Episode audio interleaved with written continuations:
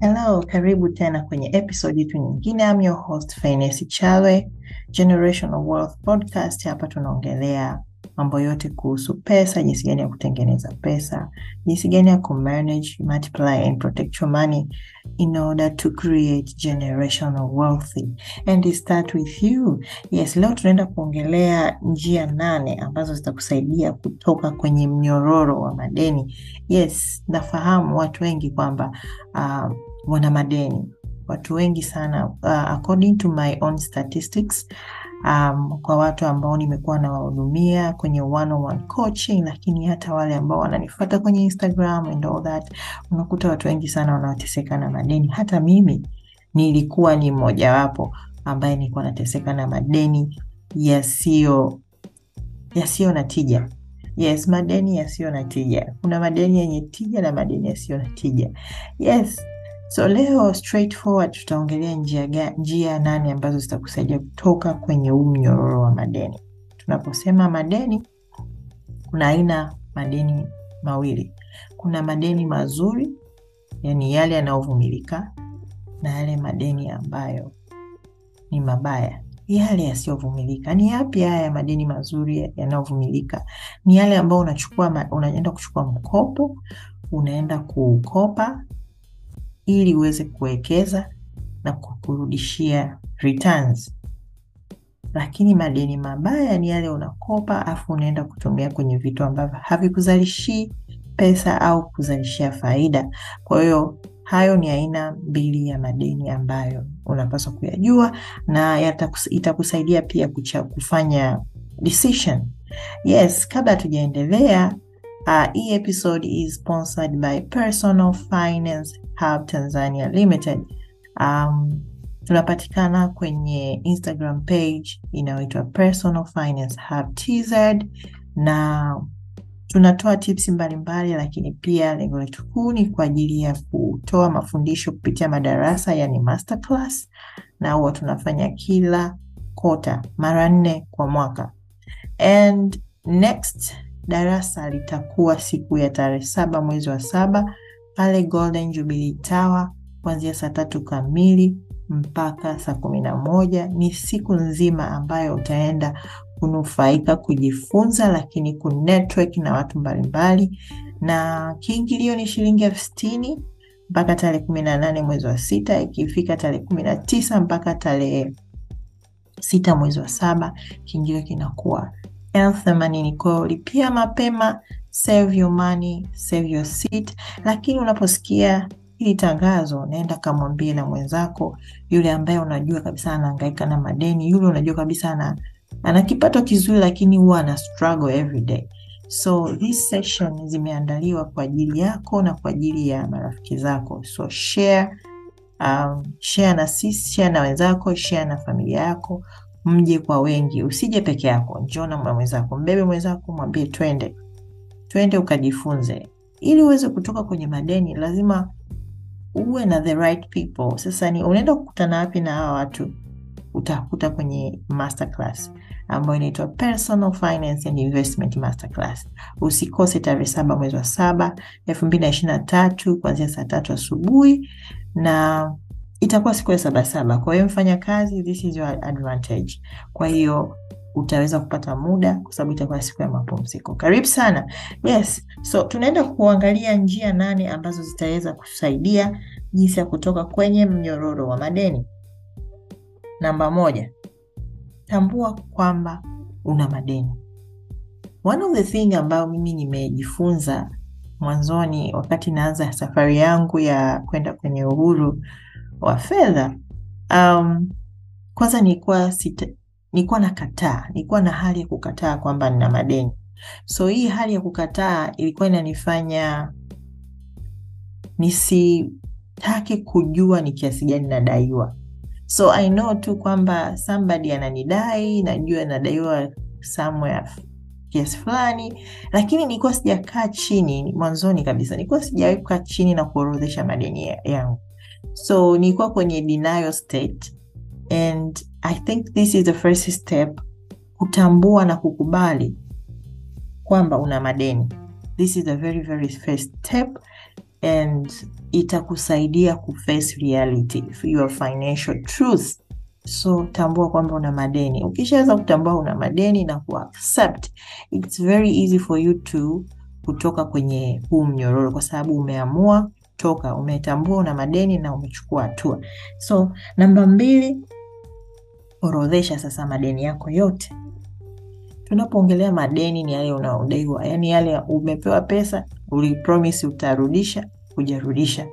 Umekopa benki umekopa kwenye kikoba umekopa kwenye SACCOS umekopa kwa, kwa familia kwa ndugu jamaa rafiki orodhesha yote yote. Hadi kule songesha bustisha. Tena guys sasa hivi hii mikopo ya simu mwe makini nayo sana. Kwa sababu you are being recorded kwenye um, kwenye credit bureau. Um, kwa hiyo mtashindwa ingine mtashindwa hata kukopeshwa. Pale mnapotaka yale mtakuja kutaka kwenda kukopa benki watakapoingia kwenye CR, CRB check credit uh, credit uh, worth check wanakutana kwamba jamaa unabustisha unasongesha. Wanawaripoti kwa sababu hizi mitandao ya simu kuna some of them I think uh, wanashirikiana na um, wanashirikiana na, na, na, na mabenki. Kwa hiyo unakuta kwamba you are being recorded there. Mtu unakuta anadewa shilingi elfu mbili inamfanya asipewe mkopo imagine I'm talking from experience. So ni muhimu sana kujua uh, kuorodhesha madeni yako yote yote yote yote. Hata kama ni shilingi elfu moja weka kwenye orodha yako. Namba namba tatu hmm? piga mahesabu net worth yako ni kiasi gani.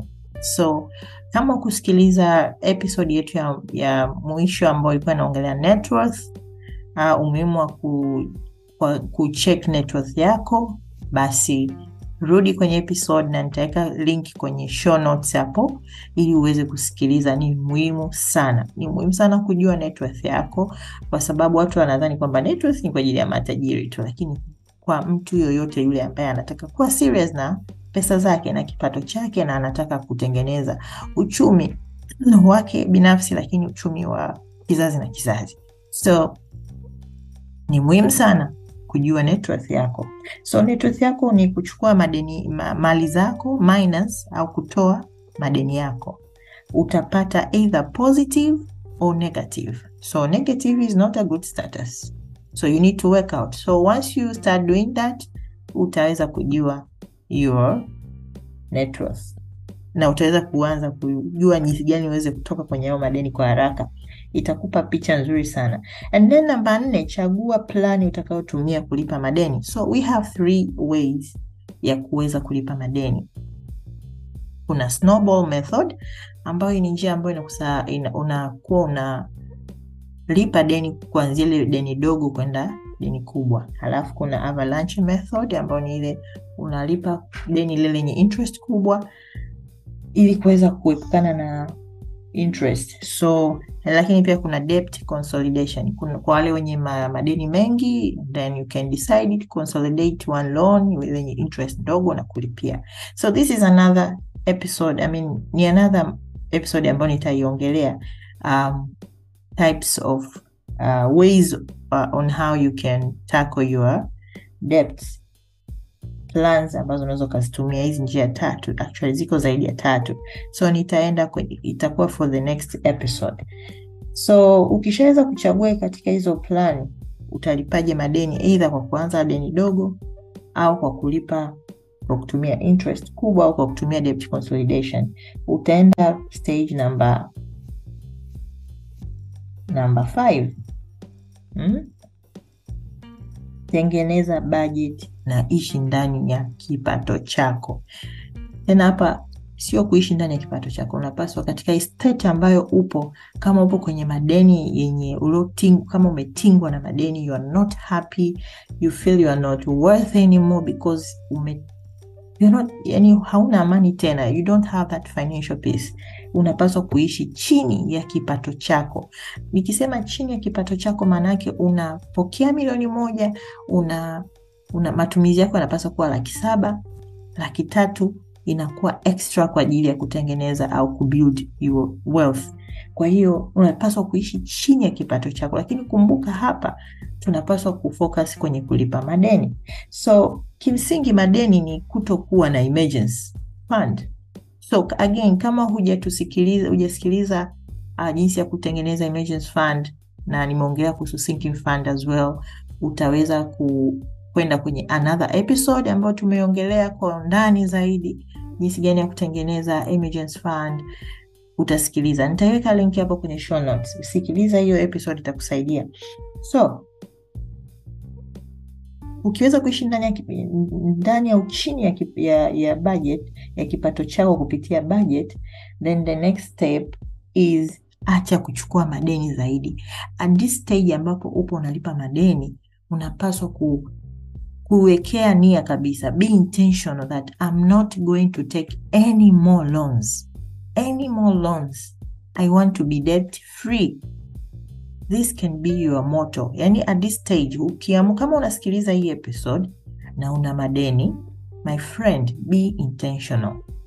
I know how it feels ukiwa kwenye madeni, so I'm speaking from experience. So be intentional kwamba natoka kwenye haya madeni and I'm not going to take any more loans. Say it with me. I am intentional to get out of these debts and I'm not going to take any more loans. Thank you. Kama umeongea na mimi uh, umesema na mimi au maneno, that's very good. So be intentional, usichukue tena madeni mengine hmm? Um, steji inayofuata ni wewe sasa. mm-hmm. Ukipata ile extra income, ongeza kiwango cha malipo, na here is a secret. Utakapokuwa unaongeza kiwango cha malipo, for instance, kama ni deni la bank um, ukipata extra income, labda ulikuwa utegemee, we call it windfall, windfall money Um, hela ambayo kuitegemea inaweza ikawa ni zawadi, inaweza ikawa labda ni maybe ni funds, maybe umepata um, pesa kazini ambayo ukuwa itarajii, maybe umepata umepata per ambazo unaona kabisa labda ni za siku nyingi, you can take some money na kwenda kulipa deni. Lipa lile deni kwenye na, na ukawaambia kwamba nataka kulipa kwenye principal balance, usilipe interest mwambie nataka kulipa kwenye principal balance. By the way, kama una mkopo benki unaruhusiwa, um, nategemea na benki, lakini kuna some of the benki inaruhusu kuanzia marejesho manne ukawa unapunguza deni lako taratibu. Yes, na inakusaidia kuto kulipa ile interest kubwa ambao ume umeshachukua kutokana na muda ambao umechukua mkopo. And then ni kwamba unapaswa kuishi chini ya kipato. Hii ni ni nani nyingine, the same point nimeongelea, lakini ni naomba nisisitize ya mwisho, ishi chini ya kipato chako and be intentional ili utoke kwenye madeni.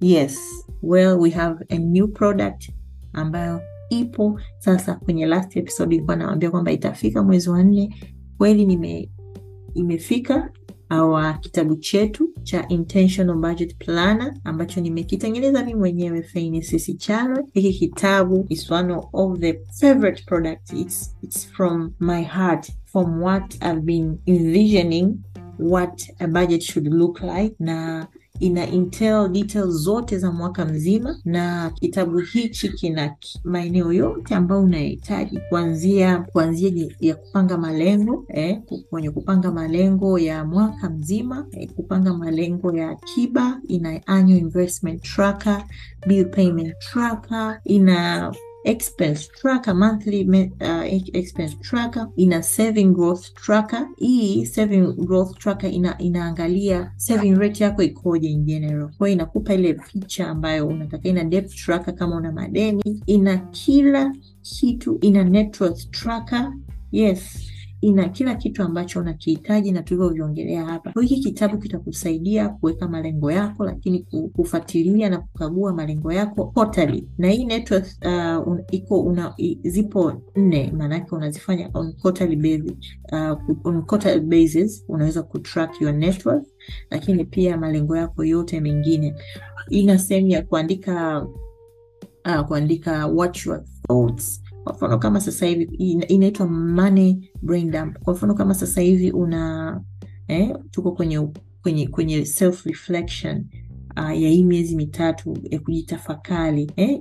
unaweza ukaandika hapo your thoughts eh? kile unachokifikiria what ways ambazo unaweza ukazi uka, uka, ukafanya ili uweze kuprogress zaidi. Ni vitu gani vinakurudisha nyuma? Andika hapo. Vitu gani vitakusaidia uende mbele zaidi? Andika. So the money brain dump inakusaidia kuandika thoughts zako specific kwenye maeneo yote ya fedha. Kama unaona you are not progressing, andika na kwa nini na, wa, na vipi utoke. Kwa hiyo this book is kama unapenda kuandika kama mimi, hii kitabu unapaswa kuwa nacho. Ni shilingi elfu tisini na tano tu. Ukihitaji basi njoo kwenye Personal Finance Hub page yetu ya uh, Instagram, utanjoo DM sema nahitaji kitabu cha budget, and then utaweza kukiona pia. Tumeshare picha zetu pale, utaweza kukiona.